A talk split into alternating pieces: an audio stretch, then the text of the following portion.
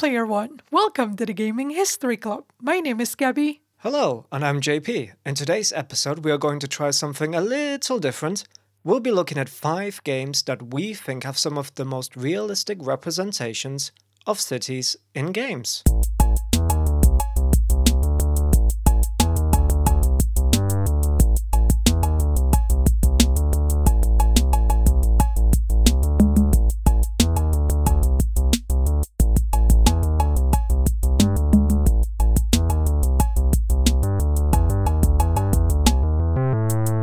Doing our research for this episode, we found that there's some people in the gaming community who look at realism to such an in depth detail that is way beyond anything I would have ever imagined. Right, Gabby? Th- that's true, yes. We'll leave a link in the description about this, but Galactic Hunter has a really interesting article talking about how realistic the night sky in some of the games are, and it's just amazing how detailed they're looking into this. It would be one of the last things on my mind as a developer creating a real life, I don't know, uh, Birmingham. and and then I'm like, oh right, uh, I would just sprinkle stars here and there, whatever looks pretty. But no, they put the real constellations on there sometimes, right? That's true, especially games like Microsoft Flight Simulator with its use of global GPS mapping, the night sky being near perfect. We could really talk about this alone for an hour, to be honest, because it has real time rotation of the Earth. Every star and constellation is like true to life, real moon cycling phases, and you know, all those impressive stuff. Like if you roll back the time to where they have solar solstice, for example, you will be able to see it in Microsoft Flight Simulator. But we decided not to include any simulation game this time around to keep it simple. To keep it simple. Exactly. Not to make it easy for us, it's just to keep it simple. Or both. Or both. yes. So, JP, what are we going to talk about then this time?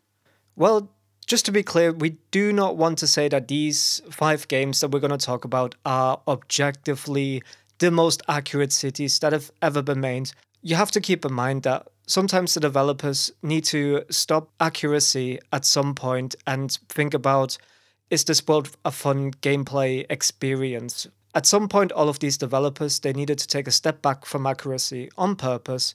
So these are just five games that we've picked. With that in mind, let's take a look at our first game, Marvel Spider-Man from 2018, made by Insomniac Games. What friendly neighborhood can we explore in Spider-Man? Well, of course, Spider-Man is the protector of New York City. In the game, we are free to web sling New York's most iconic borough, Manhattan. The game combines Manhattan's most iconic landmarks with the Manhattan of the Marvel Universe, so it's blending the real with fiction in a very unique and entertaining way, and it makes it feel very, very special. I mean, I had this experience myself when we played Spider Man. You're web slinging through New York, all of a sudden you see Avengers Tower in front of you.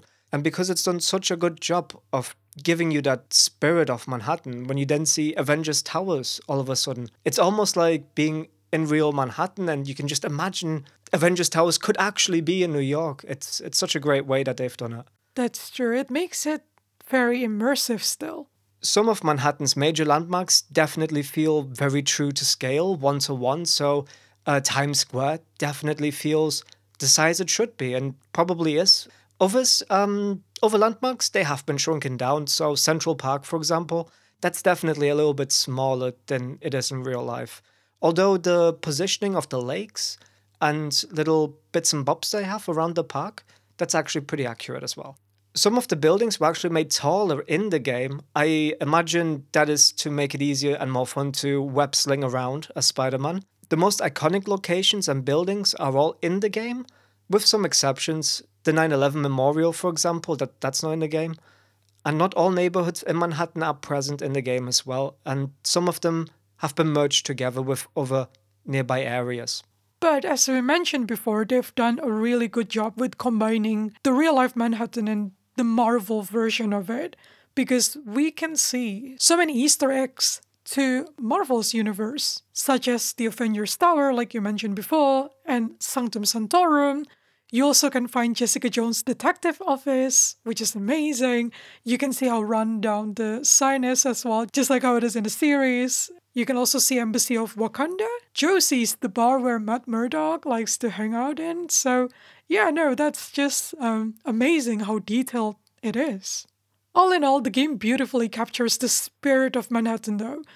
Um, though noticeably, it feels a little idealized. Some of that classy New York grit is kind of missing, as well as the true number of cars and pedestrians in the city, because New York is not that quiet, right? Yeah, New York minute. That's very true. Principal technical artist David Santiago gave a presentation at the 2019 Game Developers Conference and mentioned some facts about the game we can use to compare how the game stacks up to the real Manhattan. Yeah, so the in game area of Manhattan is 18 square kilometers, but the real Manhattan is just under 80 square kilometers. So we're looking at about a quarter of the size of real Manhattan. The game features 544 roads and 1,202 alleys. In reality, Manhattan has very, very few alleys. They actually just have around a dozen, actually. I was very surprised by that fact looking it up, but take a look yourself, guys. New York has barely any alleys. Whatever you see in TV shows or movies, that was either filmed somewhere else or it's in one of those 12 alleys that was shot at. There are over 8,300 buildings in game. In reality, Manhattan is estimated to have over 60,000 buildings based on satellite imagery. Yeah, so a little different, but close enough. But wouldn't you agree that it's still looking beautiful anyway? It does look very nice. It looks a little bit too nice though for me. I, I would have liked to have it be a little bit more gritty, a little bit more dust and newspapers flying around. It always looks like it's very sunny, like very clean. New York isn't that nice and clean, and I love it for not being that nice and clean. I absolutely love New York City. I wouldn't have minded with it being a little bit more dark, some graffiti here and there. Oh, yeah. You, you know what I mean? Yeah. Right, let's move on to our second game. We're talking about Yakuza series.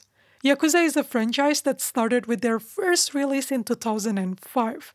It's an open world game wherein the player assumes control of Kiryu, member of the Yakuza. The player can freely roam around the world, fighting enemies with a ton of fun mini games thrown in as well. Yeah, loads of things golf, driving range, darts, baseball. That's true. You can go into the Sega Club and play some of the old school Sega arcade classics like oh, Virtual Fighter. Oh, Virtua that's Fighter. True, yeah. I actually love the UFO catcher because I'm really good at that. I mean, you could technically say there's a dating sim game in there because you can date your girlfriends. Oh, yeah. Not all Yakuza games, but some definitely. Oh, yeah, just some of them. Yeah, Yeah. that's true. You can buy uh, earrings or necklaces in the game to impress your girlfriend before you go on a date with them. And we basically just bought the same pair of earrings every single time. So every time we're dating like this girl, like four or five dates, we just gift them the same pair of earrings every time. That's true. You know what? That's definitely not realistic though, because in real life, if we're going for a date and I keep getting the same necklace for like four times in a row, I'm gonna be like, dude, what's up? Are you like selling all this or what? There are a handful of locations in the game, but the main series' primary location is Kamurocho. It is actually modeled after the real entertainment and red light district of Kabukicho in Tokyo. Like its real life counterpart, though, there are many retail shops, restaurants, hostess clubs, soaplands, and nightclubs. Compared to other open world and sandbox games, Kamurocho is kind of small to be honest. It only features around 2 square miles of gameplay area. It is, however, much more densely packed, so every individual street, every individual shop, corner, building has a very unique identity. There's very little recycling of resources going on. Everything feels really unique, whatever you're looking at.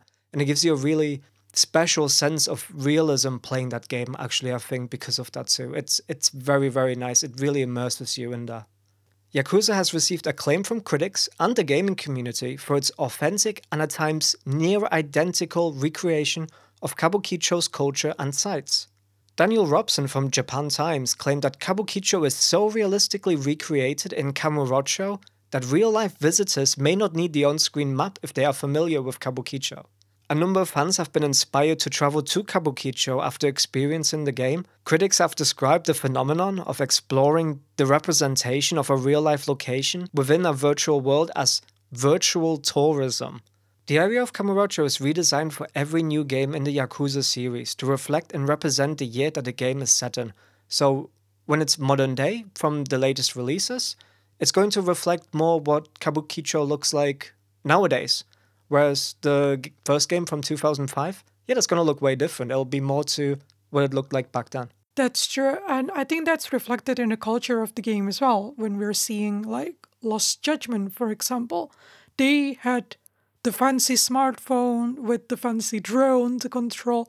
So, yeah, they're always trying to keep up with the trend of the year they're portraying in the game. Yeah, I remember that drone races. Do you remember that? Goodness me, that was like oh, really difficult and gave, gave, gave me anxiety playing the drone races. It's very, very fast, that drone race. Very hectic.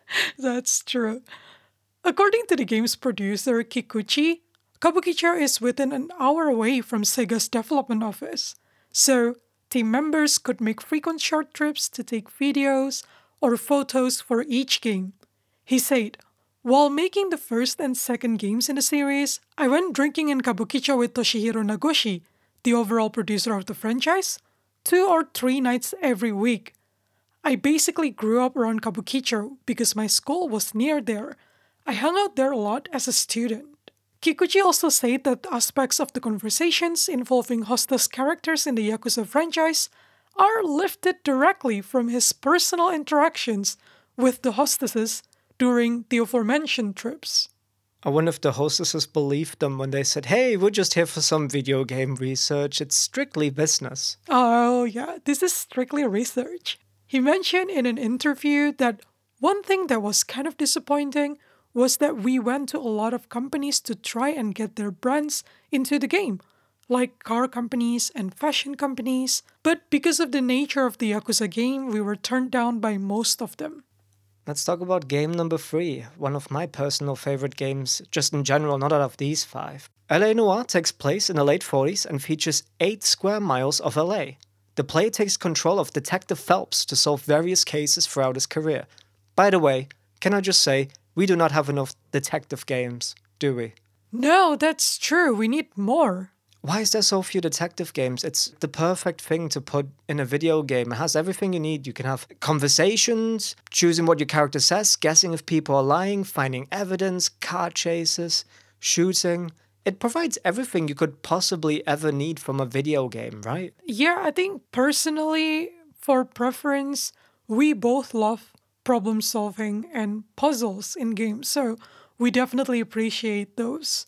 Over 180,000 photographs of post war Los Angeles were sourced and scanned, producing a city as accurately recreated as is humanly possible. Production designer Simon Wood explained that we created production Bibles, which are like production design style guides for all the locations in the game. The Bibles have floor plans, material, dressing, graphics, and signage, lighting details, and any other reference images that are needed to create the locations in the game. We made over 140 of them altogether. Director Brendan McNamara, in an interview, stated I read every newspaper for that year of the four newspapers. And they were more than just dailies, some of them would come out three or four times a day. Newspapers were your Twitter for those days. If it was a big story like the Black Dahlia, they'd bring out another issue, a late edition, so you could find out what the latest update in the case was. So Brendan McNamara looked through over more than 1,000 newspapers using microfiche. He said some newspaper articles were considered to be adapted into the game, but were deemed too ridiculous. For example, this one, there was one story about a preacher walking down Broadway with a bullwhip whipping non believers. So he said, We thought that was a great story, but we didn't know how to work it in. To be honest, I wouldn't either. Oh, I would have found a way to work it in somehow. Could have just made it some some random thing that happens, you know, as you as you walk past. you oh, know, yeah, in the ra- background, yeah. rather than like part of a case or something. Nah, but whatever. That would be interesting, actually. He also said that there was a guy in Santa Monica who was driving a four engine plane down the street at midnight. He basically had an accident because he didn't have lights on the plane. If you came up with that in a design meeting, people would throw you out, he said. Noteworthy for this game's location realism in particular is the amount of indoor locations one can enter as part of the game too. There are over 140 of them. The building interiors were based on real buildings in Los Angeles. We're also going to link a little bit of bonus material for you guys. Uh, it's called Night in City. It's an article by Chris Donlan, who plays LA Noire with his dad who grew up in the city in the late 40s. It's hilarious, witty, and super interesting. Let's talk about game number 4, one of my favorite franchises of all Assassin's Creed Unity from 2014, made by Ubisoft. The game is set in 18th century Paris during the French Revolution. The game designers went to great lengths to capture a true feel for what the city will have looked like during that time without compromising the gameplay. They did not aim to have Paris be a true one to one scale in the game, but the end result is nonetheless incredibly impressive. World level design director Nicolas Guérin stated, It's a better Paris than the actual Paris for gameplay. We have to build a game playground first, and on top of that, make a cool city that's visually striking and historically accurate as well.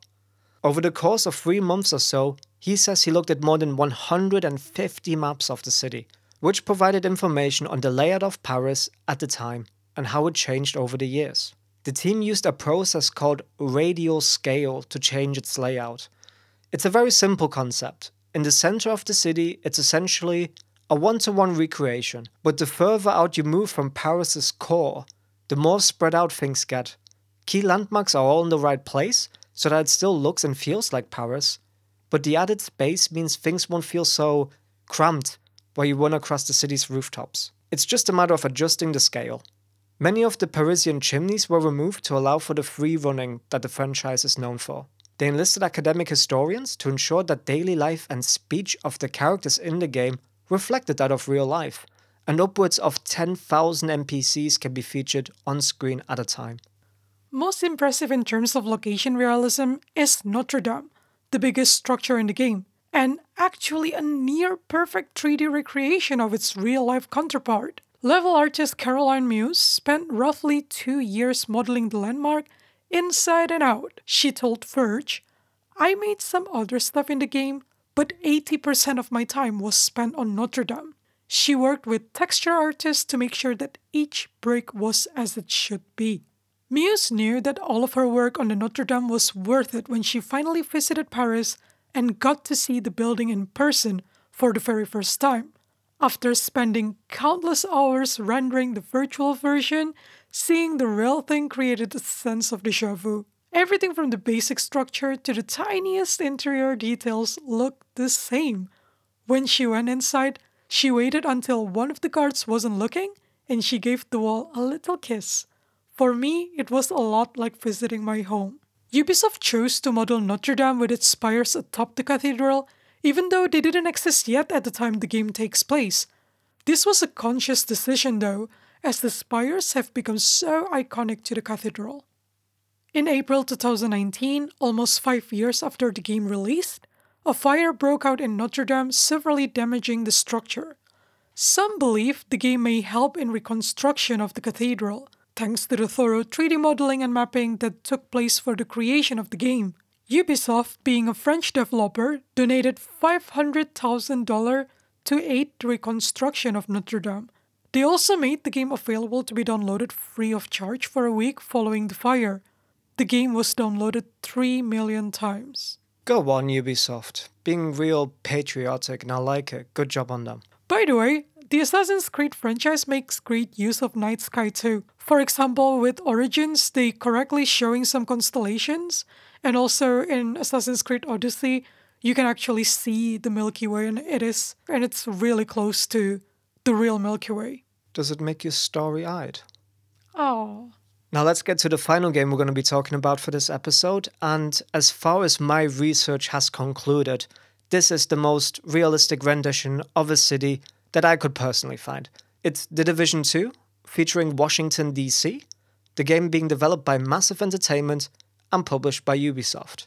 The Division's DC is set several months after a biological weapon attack sent most residents fleeing. The city is overrun with vegetation while special government agents called the Division and lingering civilians try to resist the encroachment of various paramilitary gangs. The developers spent two years creating a one to one rendition of the city. Major missions are set in government buildings and memorials, as well as recreations of several notable museums, including Air and Space and the defunct Newseum.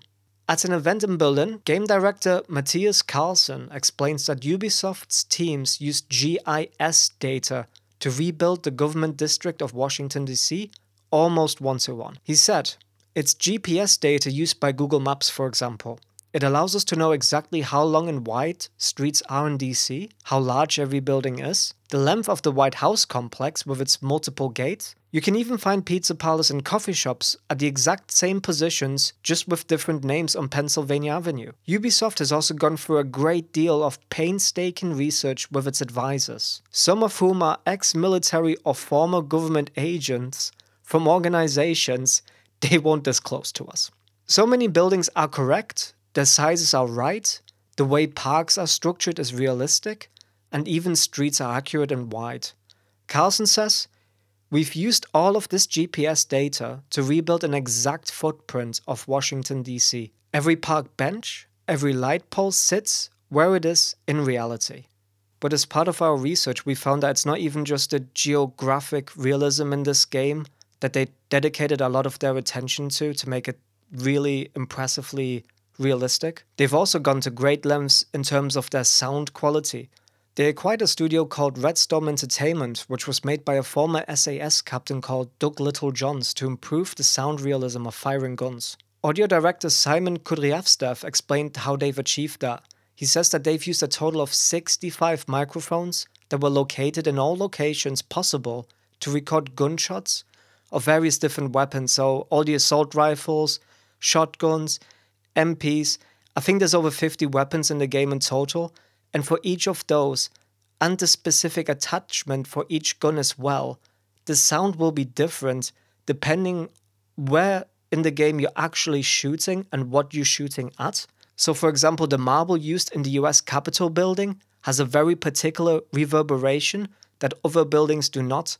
So when you shoot the walls of that particular building in the game, you'll hear a very specific sound. Wow, that's just really detailed and impressive. I mean, they really went great lengths to recreate not only the city, but all of those sounds. I'm not going to be able to do that. Isn't sound just a very underestimated part of video game development? Because we always think about the visual, like how nice and pretty does this game look? Does it have ray tracing? But we don't really consider that the game developers do more than just put a microphone next to a gun, shoot the gun once, and then add that in the game. It, there's a whole lot more to it, actually. Yeah. That's true. All these faithful renderings were made possible through the designers' extensive research trips, during which they gathered information and geographical data. The result is, of course, one of the most realistic cities ever recreated in the game. Anyone who has even visited Washington, D.C. will immediately recognize everything see in game. Right, so we've talked about these five games that we thought to be pretty good in portraying some of these cities in game, right? Yeah, I mean, we try to keep it fair and balanced because all of these games also need good gameplay. And the more accurate and realistic you make a city, the more you're just stuck in traffic at the end of the day, right? That's very true. That's probably why no one actually take Jakarta as one of the cities in game. Gridlock the game. I know. but we don't want to leave out some of these other great games as well that deserve some honorable mention. First one is True Crime Streets of LA. Fantastic game.